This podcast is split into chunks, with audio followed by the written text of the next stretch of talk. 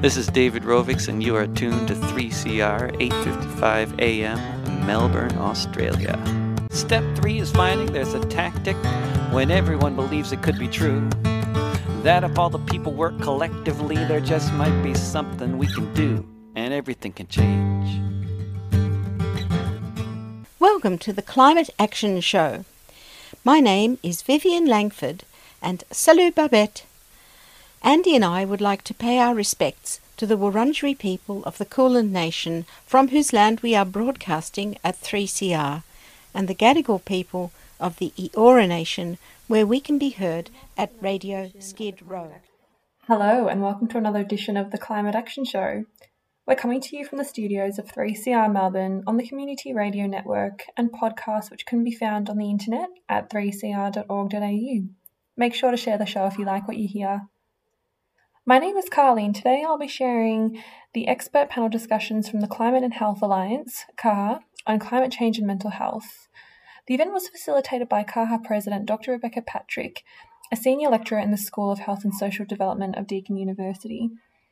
As a practicing psychologist, I've noticed anecdotally and with the data the increase of climate change related mental health distress. I really hope you enjoy and get something out of this. It's a real pleasure to be here tonight to discuss such an important topic. Um, it's been sort of living in the shadows, I think, for a little while, but people are really starting to sit up and, and take notice that our um, social and emotional well-being or mental health is really being significantly impacted by um, by climate change. So back in 2018, we saw, uh, um, and around that time, we saw some really interesting and really still very important um, discussion papers. Um, the lead author um, uh, was Helen Berry, and um, she really sort of started to think about mental health and climate change, many aspects of it, but particularly um, pointing out that this is a complex relationship.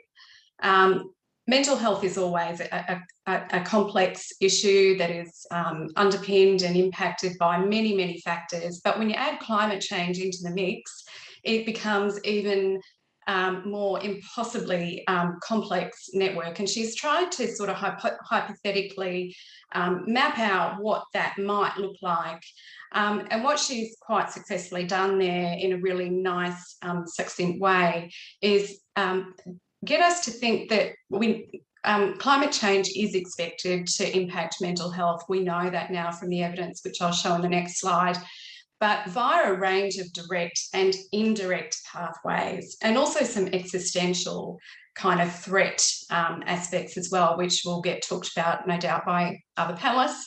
Um, so some of these direct pathways are the obvious ones, such as um, a bushfire sweeps through and a population is traumatised, um, or, or a cyclone or, or flood or whatever um, weather-related event that might be. Seems like a fairly linear process. Um, so this is um, uh, Helen Berry's attempt to hypothetically kind of map out a system in which the mental health impacts of climate change might kind of operate. And of course, um, there's many direct and indirect pathways that are, taking place there. The key message being this is a very, very complex um, system. So, what do we know? Um, Helen Berry has done a beautiful job of, of discussion, discussion papers which have been very thought provoking. And the next step is actually to build some evidence around this through research. So, we set out as a, as a starting point in a very new and emerging field, research field, um, to do a systematic review around looking at the um, mental health impacts of climate change. And we discovered many things. Firstly, that um, there's not much research done in the space. Um, but what is clear is that um, uh, weather related events or, or climate change related events are definitely having an impact on mental health. Some of the um, um, things that, uh, sorry, environmental exposures um, that have been shown through research um, to have an impact on a range of mental health outcomes are temperature or heat, um, in particular humidity, which we may not think about, drought and um, rainfall, um, wildfire, bushfire, we all know about that in Australia, and floods, we also know about that in Australia. Um, in terms of the kinds of mental health outcomes, because there are a, a wide range of sort of definitions here, symptomology of mental disorders, so not necessarily a mental disorder per se, but symptomology that might indicate that someone um, is heading that way. Um, such things as um, psychological distress measured by a um, bunch of different tools. Psychiatric hospitalizations have gone up, mortality among people with mental illness has gone up, and um, self-harm and suicide has also uh, gone up. So what we know about climate change more broadly, but particularly when we're talking about health impacts, is that it doesn't uh, impact everyone um, to the same extent. So the literature has identified some um, vulnerable populations, and for sure this won't be the, the um, you know a, a limited um, uh, list. The evidence will develop, and we will uncover um, other groups as we go. But those with pre-existing uh, pre-existing mental illness are particularly impacted. Um, examples of, of, why that might be is people who are on antipsychotics, for example, have um, uh, reduced ability to thermoregulate during uh, heat waves. Um, the world's Indigenous populations are experiencing a loss of place um, through rising sea levels or melting um, sea ice, um, and their hunting and um, uh, activity, land-based activities are also being impacted. Um, that's just a few examples of how they're being impacted. Low and middle income com countries are being um, disproportionately affected. And of particular relevance here in Australia are our neighbouring small island developing states. Um, you know, what comes to mind immediately is uh, inundation, as you can see in the, in the picture there. And another group is young people, and I know that I'm not going to spend much time on that because I know that other panelists are going to do so. So I presented what we do know, but the fact is that we there is a lot more that we don't know. So today, more than 80% of, of research in this field explores the mental health impacts of climate change. They're trying to work out what um, uh, is actually and by how much is our mental health being impacted by climate change. But actually, we really have a poor understanding of which factors increase our vulnerability and or our resilience to the mental health impacts of climate change very little research related to interventions or policies designed to safeguard us. Um, so importantly, research will assist decision makers to develop robust evidence-based mitigation and adaptation plans. Um, and in summary, tackling climate change could actually be the most significant opportunity to shape our mental health for centuries to come because of the um, health co-benefits of transitioning to more sustainable ways of living. So you've given us the science and the best available evidence. Uh, we have an understanding now of who our priority groups are, and we also um, uh, understand to some extent the impacts of climate change, how it's manifesting in the mental health space. But you've also highlighted for us, Fiona, that there's um, knowledge gaps, particularly around uh, where and we should make our investments for interventions. And I suppose what we're now going to hear from from the panel uh, is some of the case studies um, of clinical and community practice. Um, so some of the um, anecdotal lived experience as well. So we're going to start with Sibel. Uh, you have a particular interest in child and adolescent psychiatry as per the bio we introduced you with. Can you tell us about how you are seeing mental youth health being impacted by climate change? Um, climate change is already impacting mental health of children and young people in Australia today. Um, and in terms of the things that I'm seeing as a child and adolescent psychiatrist and through looking at the literature, um, extreme weather events and hotter weather are examples that are quite clearly having impact on children and young people here as well as the impact of children and young people being worried about climate change based on realistic concerns about what's going to happen. So a recent survey showed that more than 50% of children and teenage or 16 to 25 year olds, so teenagers and young adults, were extremely or very worried about climate change. And in terms of coming back to those impacts of climate change through other methods, um, other pathways. Um, if you think about exposure to extreme weather events, a six year old today um, will live through three times as many extreme weather events as their grandparents, and that's recently published data in Science. Um, in terms of what I'm seeing, the other thing that I'm seeing is the increases in presentations, which, as I've put in the chat, had happened before the impacts of the climate pandemic. Uh, sorry, not the climate pandemic, of the COVID 19 pandemic. Uh, thanks, Abel. So I heard in that kids, heat, and worry about realistic concerns, and it's it's real and it's now. Thanks, Abel. We'll come back to you shortly. Uh, Carol, you have been working with climate activists and others in this space. Can you tell us a bit about how their mental health is impacted by working on climate issues? Um, yes, we work with climate activists. We also work with those who are working in the space of climate change as researchers or um, academics or policymakers or scientists. And um, we have noticed um, in our work, we offer supportive workshops to people, which I'll talk about a bit later, but uh, we have noticed that they're feeling an intense weight of the work they're doing um, and that that's increasing, of, of, course, and especially with the build up to the Glasgow conference.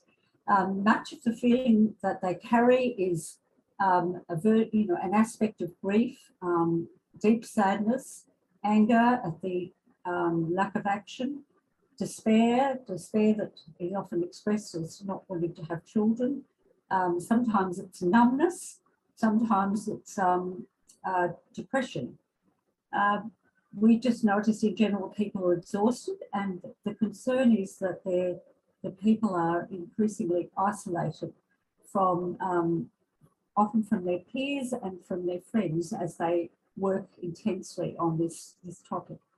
Um, that there's often, often um, as we discover as they talk about things in the, in the workshops, that they, there's actually a lack of balance in their lives and um, little, little or no opportunity for the expression of the feelings that they carry, um, which of course leads to more isolation.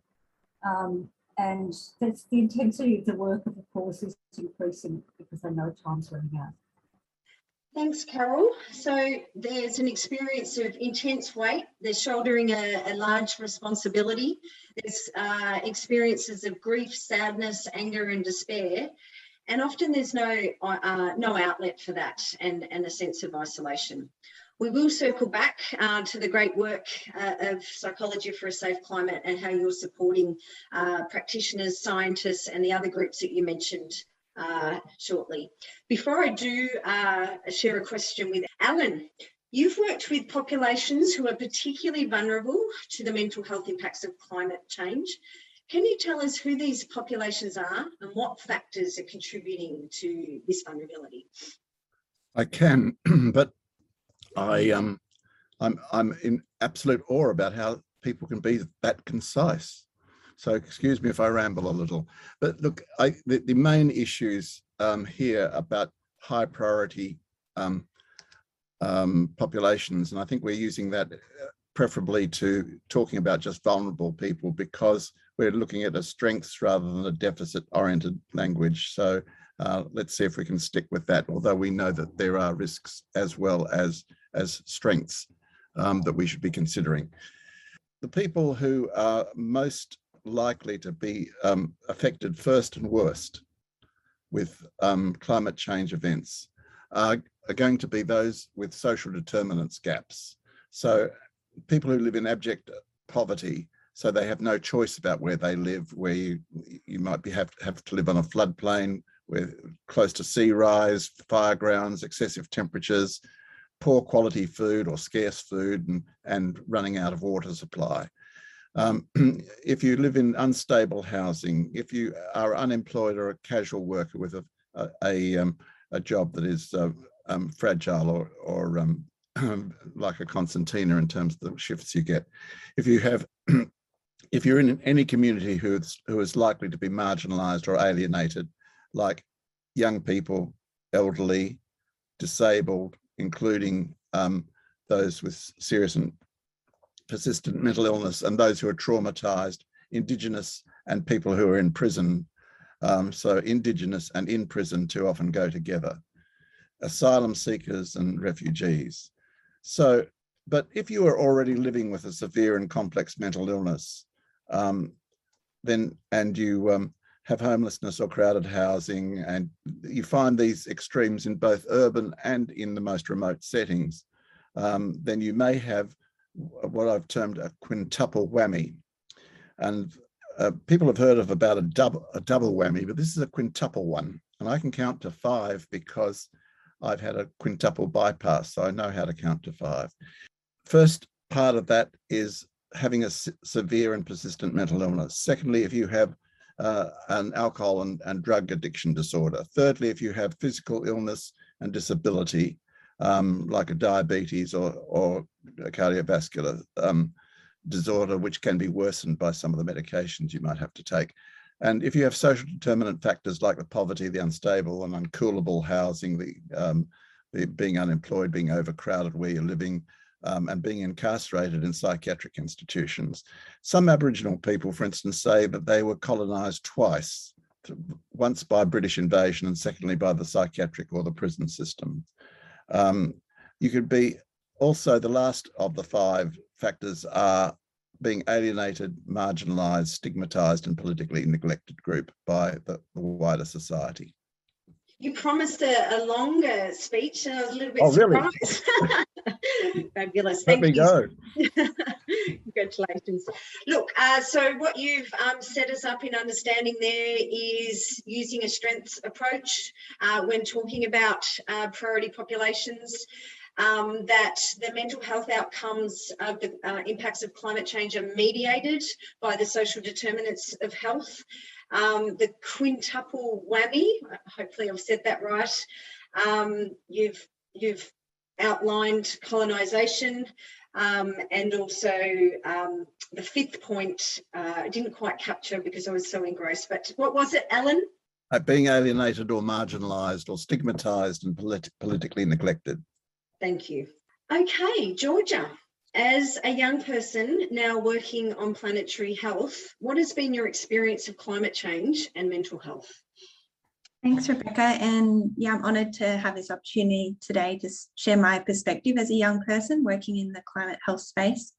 Um, just a disclaimer, I will be referencing the impact of bushfires, so feel free to turn your volume off if, that, if you find this triggering. Um, I guess my first memory of when climate change impacted my mental health um, was when I was roughly 12 years old. I, it was Saturday, the 7th of Feb 2009, um, when the radio announced that change in wind direction and the head of that Black Saturday bushfire was heading straight for the town of Marysville, uh, where my family's holiday cottage was situated. And although I probably didn't label it climate change at that time, I knew that my life, which some people may call a privileged one, and that is one with a roof over my head, access to ed education and a stable, stable family income, I was susceptible to the to the changes happening to our planet and to our home. Um, and I remember a few days later, as I saw the satellite images of the scarred town, I just felt feelings of shock um, and suddenly felt very small. So fast forwarding nine years later to the Black Summer bushfire season in 2020, I don't consider myself to be affected by these fires as I wasn't physically there. But however, like many of us, I was absolutely devastated by the loss of bushland and innocent wildlife. So I guess my point is that it's no matter how old you are or where you live, how much money you have, um, or how far, far away we think we are to the problem, we're all indirectly and directly impacted by climate change in big and small ways. And as a young person with majority of their life hopefully still to be lived on this planet, I am concerned. Um, I am concerned about the lack of action, the lack of conversation and an urgency among all population groups, including my own in dealing with something so detrimental to our lives.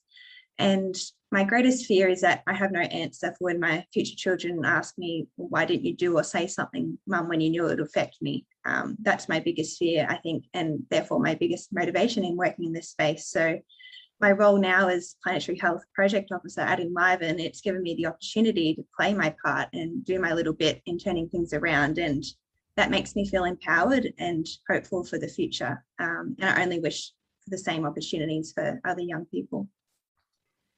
Thanks, Georgia. I think I possibly speak on behalf of the panel and other audience members in um, thanking you for sharing your response and sharing um, some of your journey um, and and sharing your fears and concerns in a public forum. Um, very brave and, and and courageous, and certainly very generous. And I know that you're doing some fantastic work in the field um, at Enliven, and we're looking forward to hearing more about some of the work that's happening um, with your great organisation. So thank you again.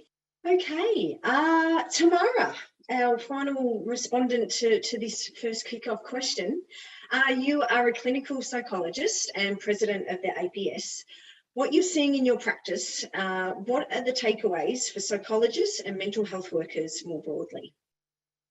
So, um, from my point of view, in terms of what I'm seeing, it's that climate change is coming up increasingly often. I think probably five years ago, it wouldn't have been a topic that I saw in my practice room but I'm starting to see that there is people across the entire lifespan who are impacted by this in some way. And it's almost been advanced by um, the pandemic and the backdrop of that, because we've had for the first time widespread and um, worldwide uncertainty about the future.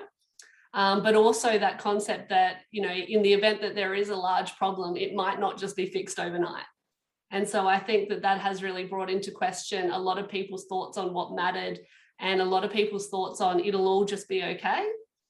Um, so for psychologists and what to take away, I think a huge one um, is that we need to get upskilled in uh, cumulative trauma because that is certainly something we are going to see in an ongoing basis and certainly in Australia um, that is one area where I just don't think we're going to get away from it.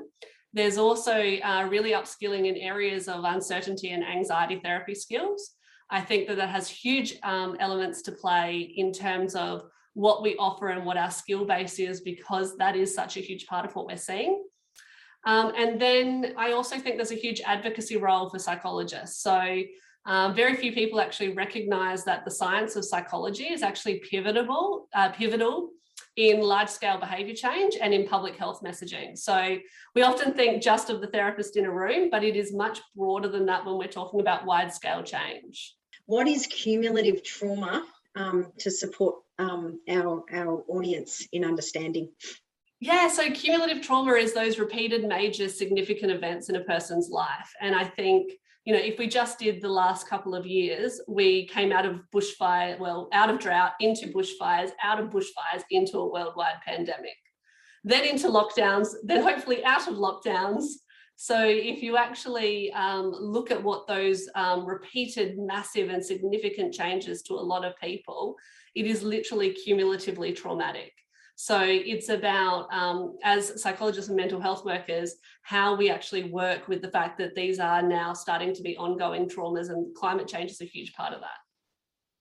Thanks. That's a great explanation. So you're saying, Tamara, in the last five years, we've seen an uptick in um, people presenting uh, around this issue, and that you're calling for upskilling around uh, cumulative trauma, developing therapy skills, and also the really important role um, of uh, advocacy uh, as well for, for psychologists and mental health workers let's unpick it uh, and tussle with it and, and, dive a little bit deeper uh, but also bring forward uh, some of the clinical and community examples. So it would be great to hear more from our panellists now about their experience in the clinical or community setting uh, where the issue of climate change and mental health uh, has arisen. So it's back to you to talk about um, the, the clinical practice experiences. Sure. Thank you very much, um, Rebecca. When you look at all the research, is that both the health professionals, but also other adults that um, people go to with their climate distress are informed about climate and mental health. So great that people are here and, and a really good step. So in terms of the clinical and community settings, I have one which is that I, I work in telehealth and have been working since 2012 with rural and remote clinicians. And I've just been really struck by the number of experienced mental health clinicians who've spoken of the rises in serious self-harm and suicide attempts in, in younger children and also in adolescents. And that for many of these clinicians, this is a really striking difference from what it was like 20 years ago. Um, and I, I, think that's that's something that certainly stays with me and, and did lead me to be particularly wanting to understand the research better.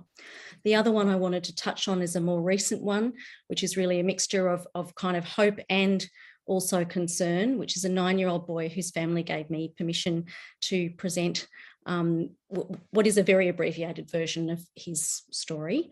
Um, but he was I saw again through telehealth with his parents and his local um, mental health clinician, who is a psychologist, uh, just on the topic. Um, and he presented actually with compound events. So the cumulative trauma is relevant. Um, he was a boy who had been happily going to school, did have some other neurodevelopmental difficulties, but was functionally sleeping well, enjoying life, not really having any significant difficulties with the supports that he had. And then in the rural setting, the Black Summer fires came 2019, 2020, and his dad went out to be a volunteer firefighter. Um, and he, even though his dad came back safely, the experience of having the black, thick black smoke and the repeated experience of not knowing where his dad was was extremely stressful. And after that, he had clear post traumatic stress disorder and was unable to get to school or be separated from his parents. He then made some really good progress with excellent support from his parents, their community, and their local psychologist, and was doing well when the floods came.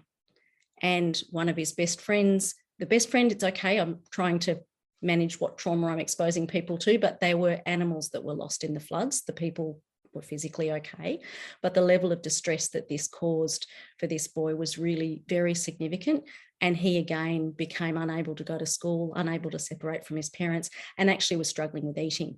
Again, they bounced back, they got help, things got better. He was doing relatively well. And then the lockdowns related to COVID came. And while we could get into debates about the extent to which pandemics are more likely, certainly infectious diseases are more likely, regardless of that, the impact of those clearly increased events with climate change, so extreme bushfires and floods, meant that this boy was then much more vulnerable when another significant stressor occurred. And so he was actually lying, unable to do anything um, in the fetal position on the, on the floor of the room when he presented to the clinician. And this is a little boy who'd been happily going to school. Now, on the optimistic side, he and his community and his family have enormous strengths.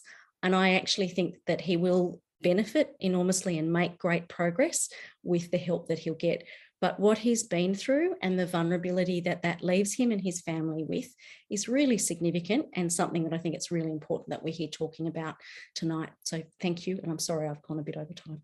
Thanks for sharing that, and um, and uh, to the parents who are too willing to um, pass that on as a clinical example over to Carol to talk about some of the clinical and community uh, practice examples.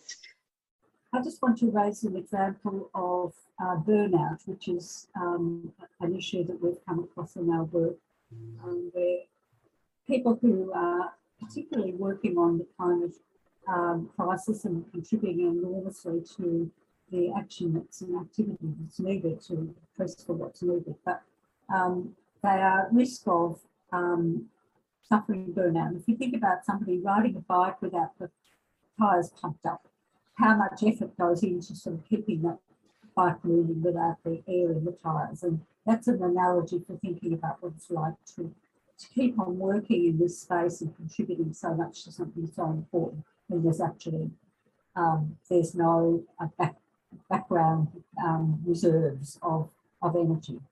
Another example is way of thinking about is thinking about a car with um, the accelerator um, press as well as the brake. Um, and that burns out the engine. And for people, it's about them pressing themselves, trying to accelerate, do more and more, while at the same time they're accused about slowing down that are being ignored. And look, this is a really serious problem. It takes a very long time to recover from. Um, I've heard of people talking about of spending months in bed or it's taking a whole year out of their lives just to sort of almost do nothing to just restore the capacity. So it's something that um, I think really needs to be thought about for those who are, are contributing so much. Please also listen to the cues of your bodies and also care for themselves. Um, the other as aspect, if you think about it in a clinical sense, is um, um, is to think about the stress that is caused in relationships around COVID and that we can think about that sort of tension occurring around, you know, the tension about vaccination that can cause tensions in friendships, tensions in couple relationships, tensions in families, and similarly climate change can have that sort of tension um, impact on, on people in their lives. And so it's very similar and does need uh, at, for commenting or drawing the picture of um, burnout that um, some of our colleagues are experiencing and um, and the, the cascading impact for, for their lives as they um, dedicate themselves to, to addressing uh, climate change impacts. So thanks, Carol. We will circle back to you um, again soon uh, to hear about some of the work that Psychology for a Safe Climate is doing to, to support um, workers. Alan, over to you um, mm -hmm. to mm-hmm. tell us a little bit more about perhaps the community setting. The community I'd like to address is uh, the small com communities with Aboriginal majorities in the far west of, of uh, New South Wales, which I've um, known well over the last 35 years, even um, while I was heading the service in Royal North Shore Hospital in Sydney. So, um, which I did also for 30 years. So, um, and I'm so I've continuously I've stayed involved with this uh, um, with these communities, but um, the worrying thing um, is that, and again I put this in a, a strength um, rather than a deficit frame that that so much was achieved by Aboriginal communities um, in the first 16 months of this pandemic in terms of there, there being no deaths, deaths, hardly anyone in ICU, and now already um, with this uh, Delta outbreak, there have been at least three deaths in Western New South Wales, and we don't know how many there are to come in the far west.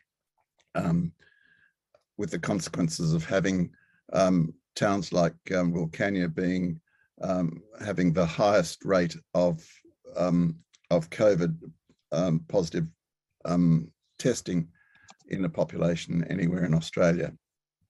Um, and there's a there's a large uh, but only recent effort that has gone into that town.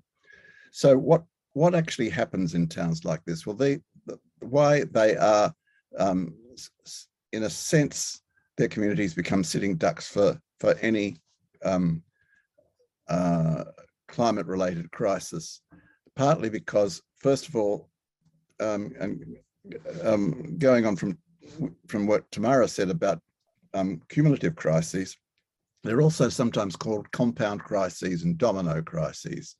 And what we've had there, um, the sequence of prolonged drought, you saw this in the in the in the all the issues that arose around the Murray-Darling system and um, the loss of, of of water, the loss of of, of fish, the loss of hunting because of the drought. These droughts were 10 years at a time, and then a, a short respite, and then it started again, and we had another nine or 10 years. So then there was the drought, the extreme fires, the particulate matter ingesting and choking smoke and floods that comes back to what uh, um, Sibel was saying, um, and then now the pandemic.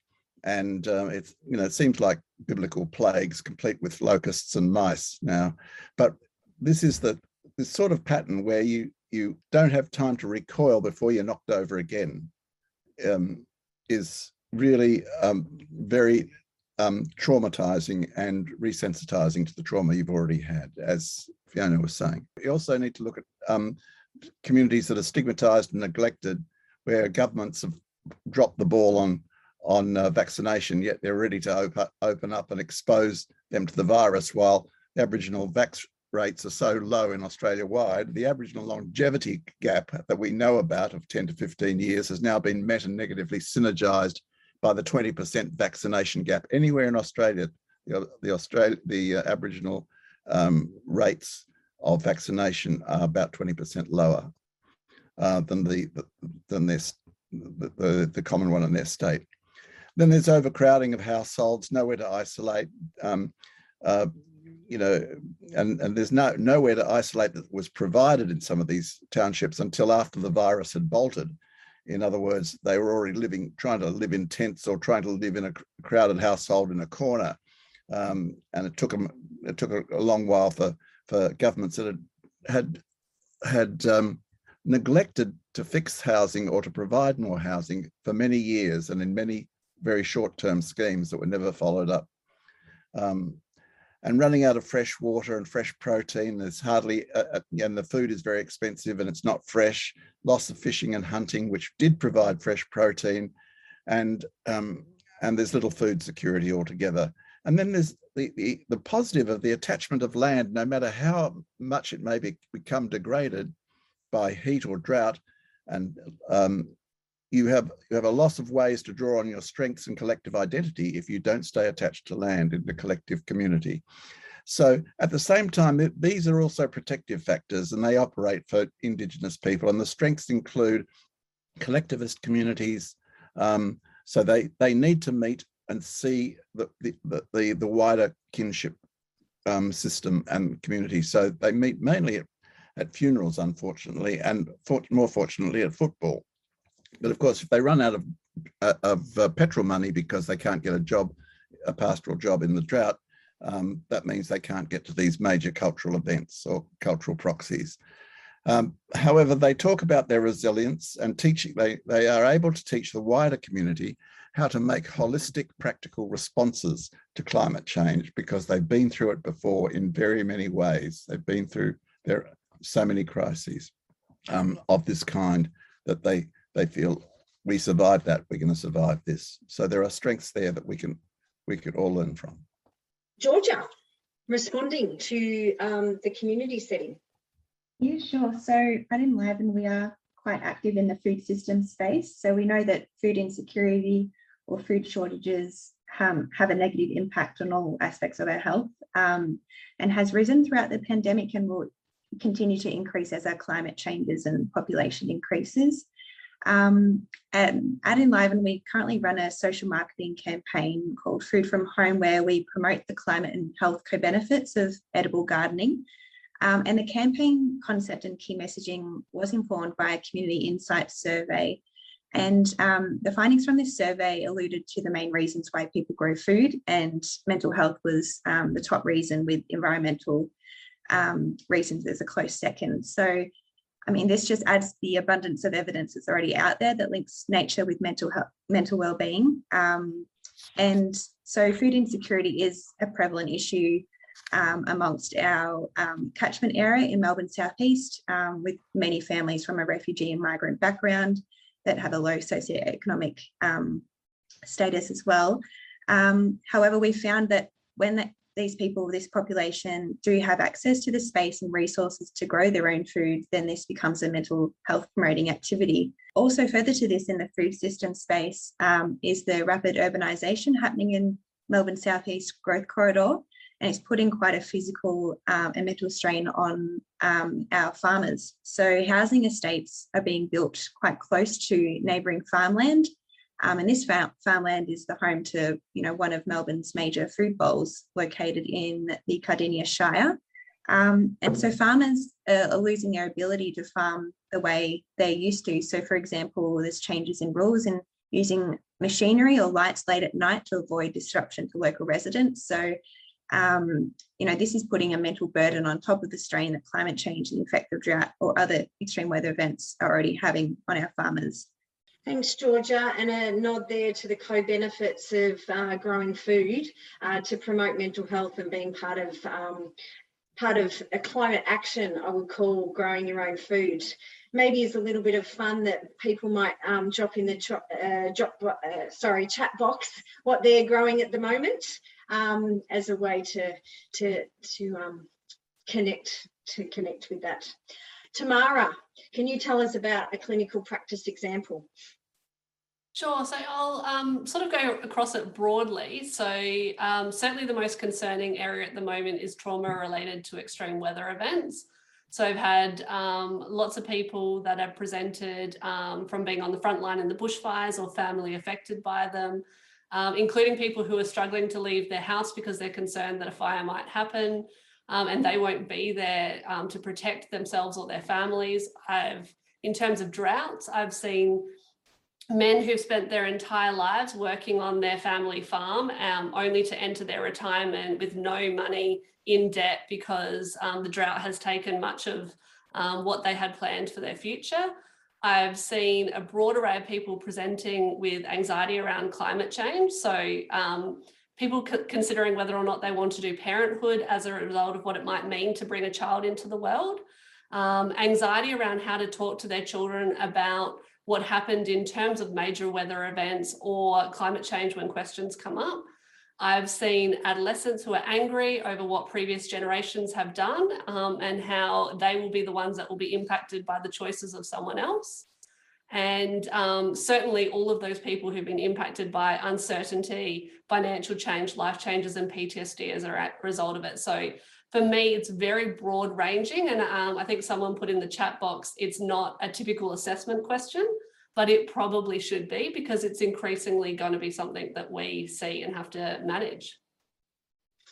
Thanks, Tamara. And you uh, pointing us uh, to the way forward there by um, prefacing that maybe assessment question is uh, one instrument that we can add to our toolkit in um, developing our, our practice and, and, like you said before, upskilling. Uh, Fiona, a right of reply um, before we swap out to the, the solutions and the hope and coping uh, type questions.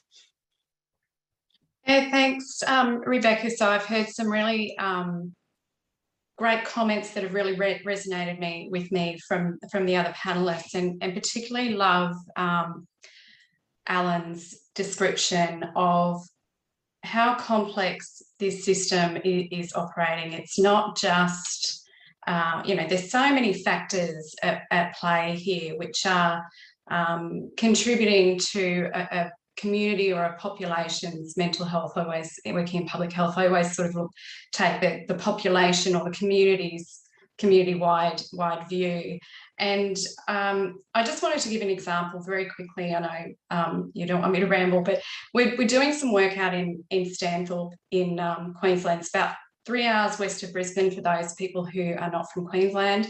Um, Stanthorpe has been, um, it, it's a rural area. It's got a, a, quite a sizable town, but it is a predominantly an agricultural area, wine, um, fruit, and other sort of more traditional crops as, as well as livestock. It has been, it was the first, one of the first places in Australia to be impacted by the 2019 bushfires.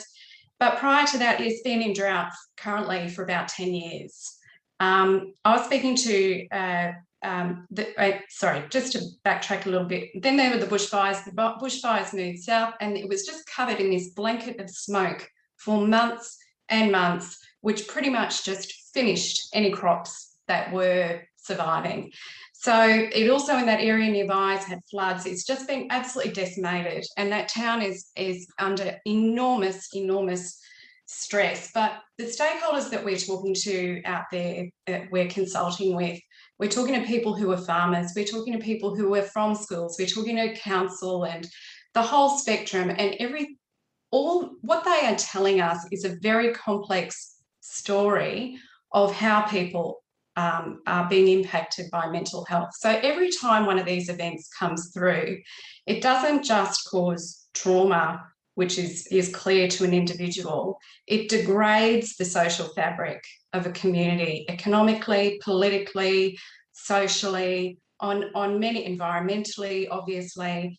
Everything is kind of razed to the ground and they have to rebuild. And they're just not getting time to rebuild like they used to.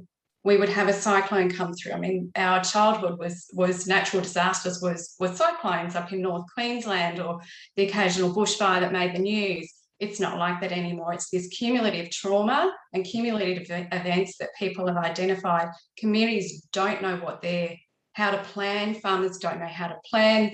The person I spoke to today said he used to work on a three to four year cycle, knowing that he would get bad years and good years within that. Now it's a 10 year cycle. So um, I just guess the takeaway message is that this is very complex. It's operating within a very complex system. Thanks, Fiona. And I know that you're doing some system science, uh, which is a community participatory research approach. Um, and we really value and look forward to, to the, um, the stories that arise from the research that you're doing up there. Thank you. All right, let's get into the hope and coping space uh, with a question to all of our panelists.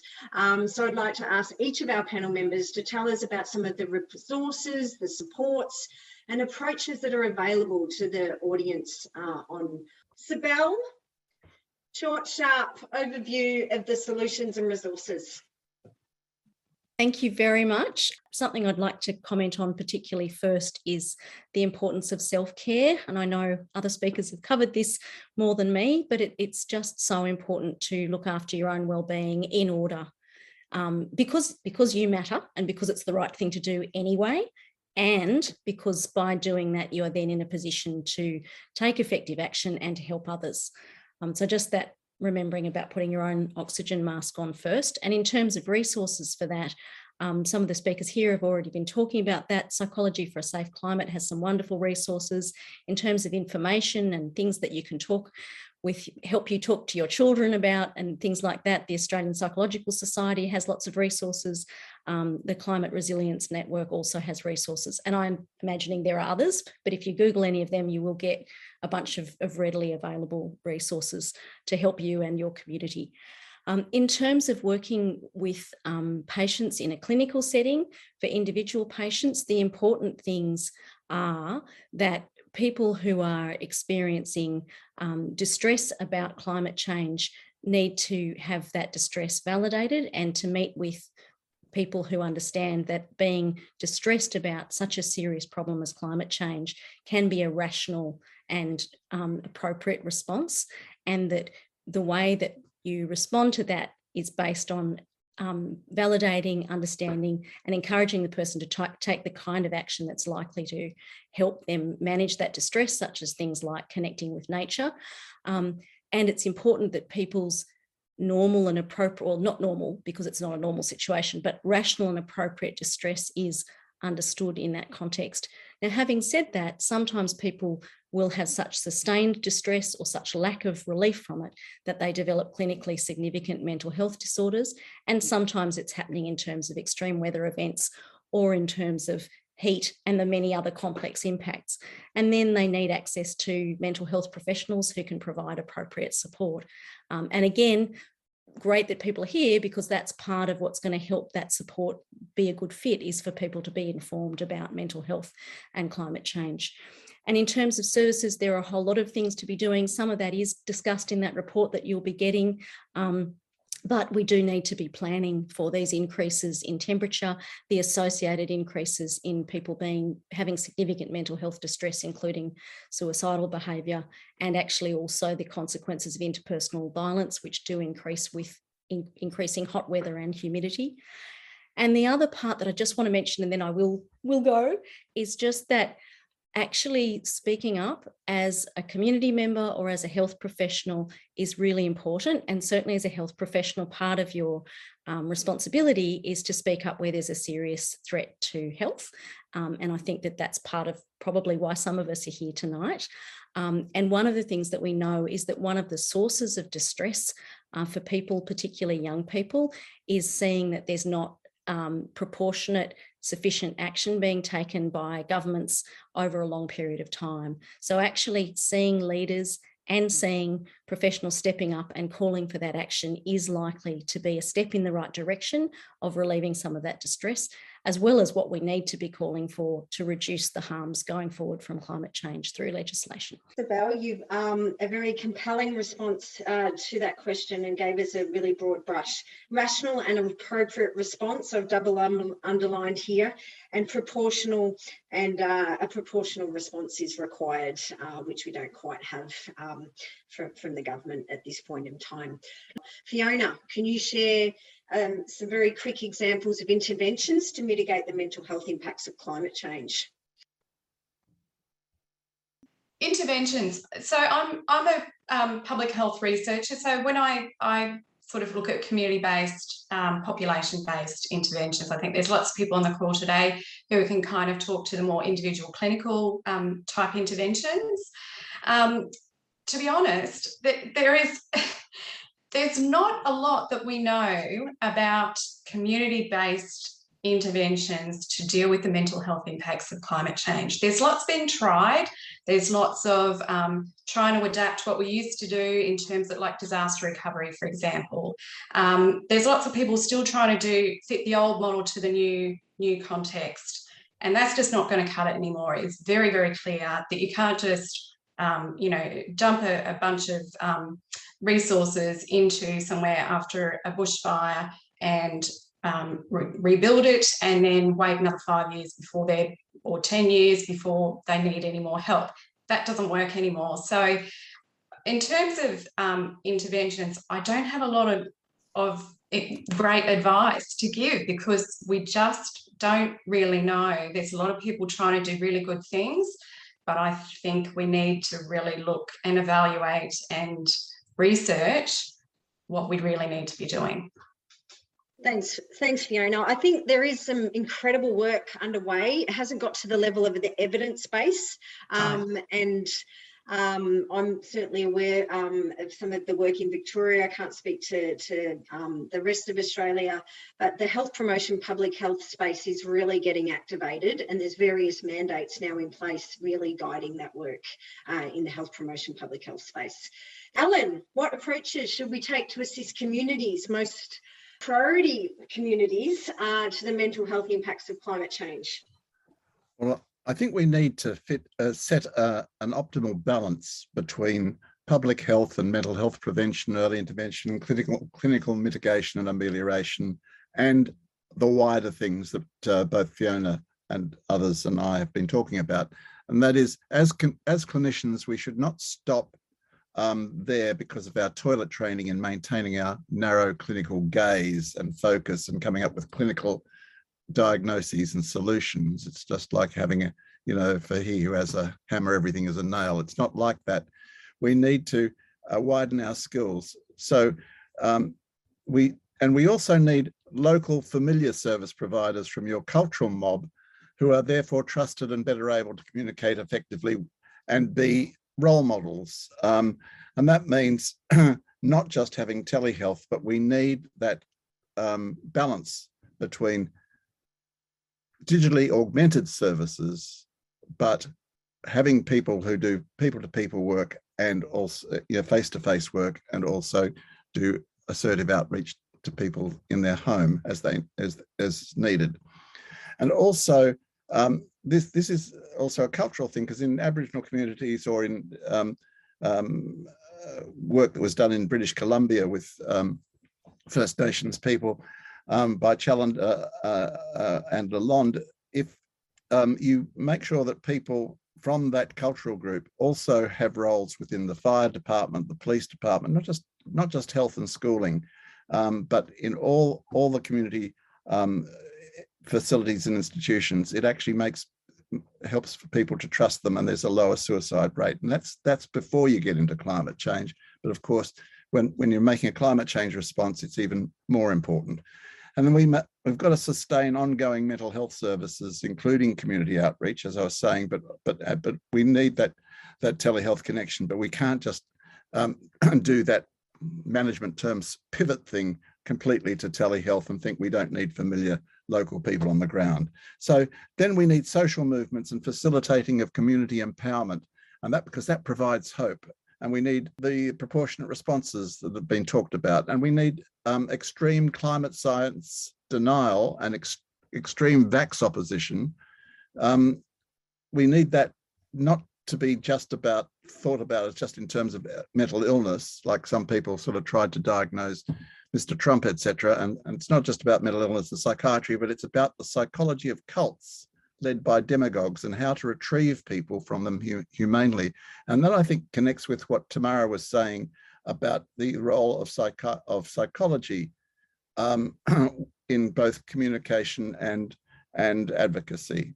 Um, so I think we need all those factors, and it is, um, as Fiona was saying, a, a community-wide and a wider community uh, type of approach that needs to go wider. Our imperative should be to go wider all the time.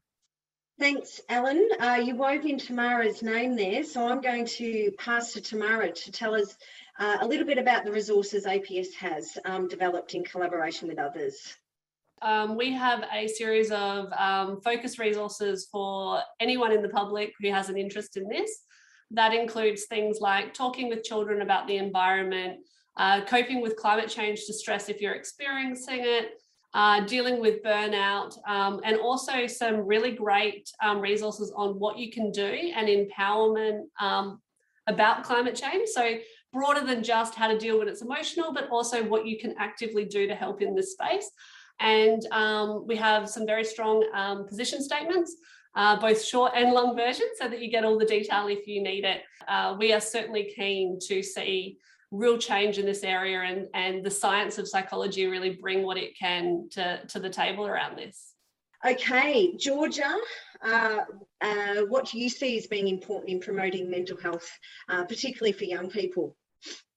Yeah, sure. Um, I have three main things. Uh, firstly, I think I come from a health promotion background, so all of these will be health promotion based, but I think using nature as a health promotion resource, solutions to ecological and youth mental health issues can be symbiotic. And so understanding the link between these is important for both preventing environmental degradation and then supporting youth mental health. And despite young people's concerns for the environment, their engagement with nature is relatively low. So supporting young people to develop the health literacy around the mental health benefits of connecting with nature is one way we could promote mental well-being.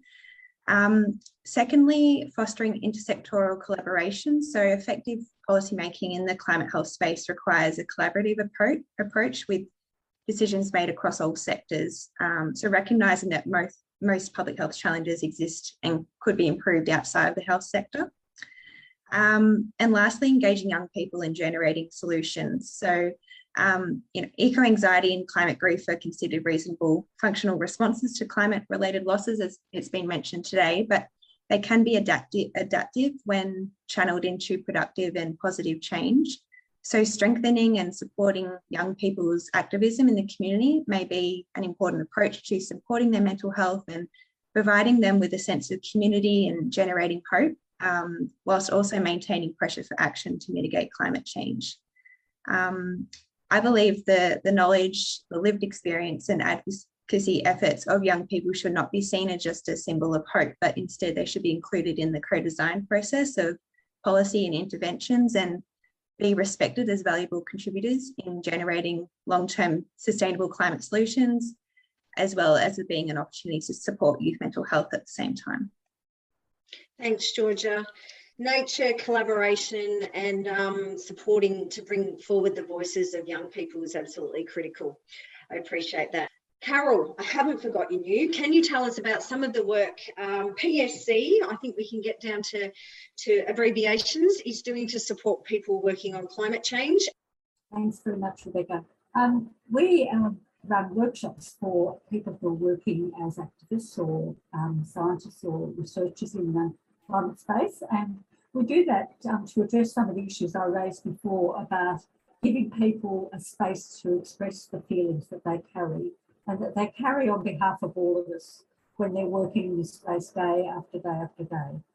And we really feel that the workshop gives a, a chance to be heard, to, um, to hear others, and to know that they're not alone and that um, that they can then form connections with each other if they work are from the same um, group working together, that they can have an ongoing connection with each other to talk about how they're feeling, to watch out for each other, um, we also include in those workshops um, some work on self-care and the importance of reflecting on the need to care for themselves and some giving some practices in care for themselves.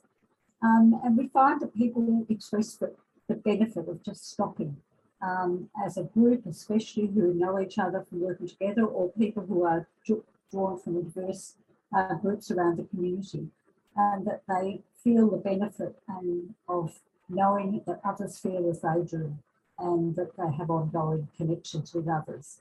And of course, we also remind people in those workshops and practice having um, little breakouts to connect with nature and see how healing nature can be in just even um, a very short connection.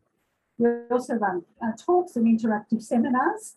And for those mental health practitioners who are out there who uh, may want to um, connect more deeply with this work so that they can respond to their clients or individuals, either individuals or groups that come to them. We're setting up a climate aware practitioners network and offering support to people to connect with the impact of climate change on themselves so that they're able to respond to those that come to them for care, whether it's um, as individuals or whether they're able to offer um, group um, support in their communities. So please have a look on our website for the Climate Aware Practitioners Network to hear about our professional development opportunities. So that was the Climate and Health Alliance expert panel discussion on climate change and mental health. Please look at the show notes while I'll include the report. Thank you for listening, and we look forward to you joining us again next week.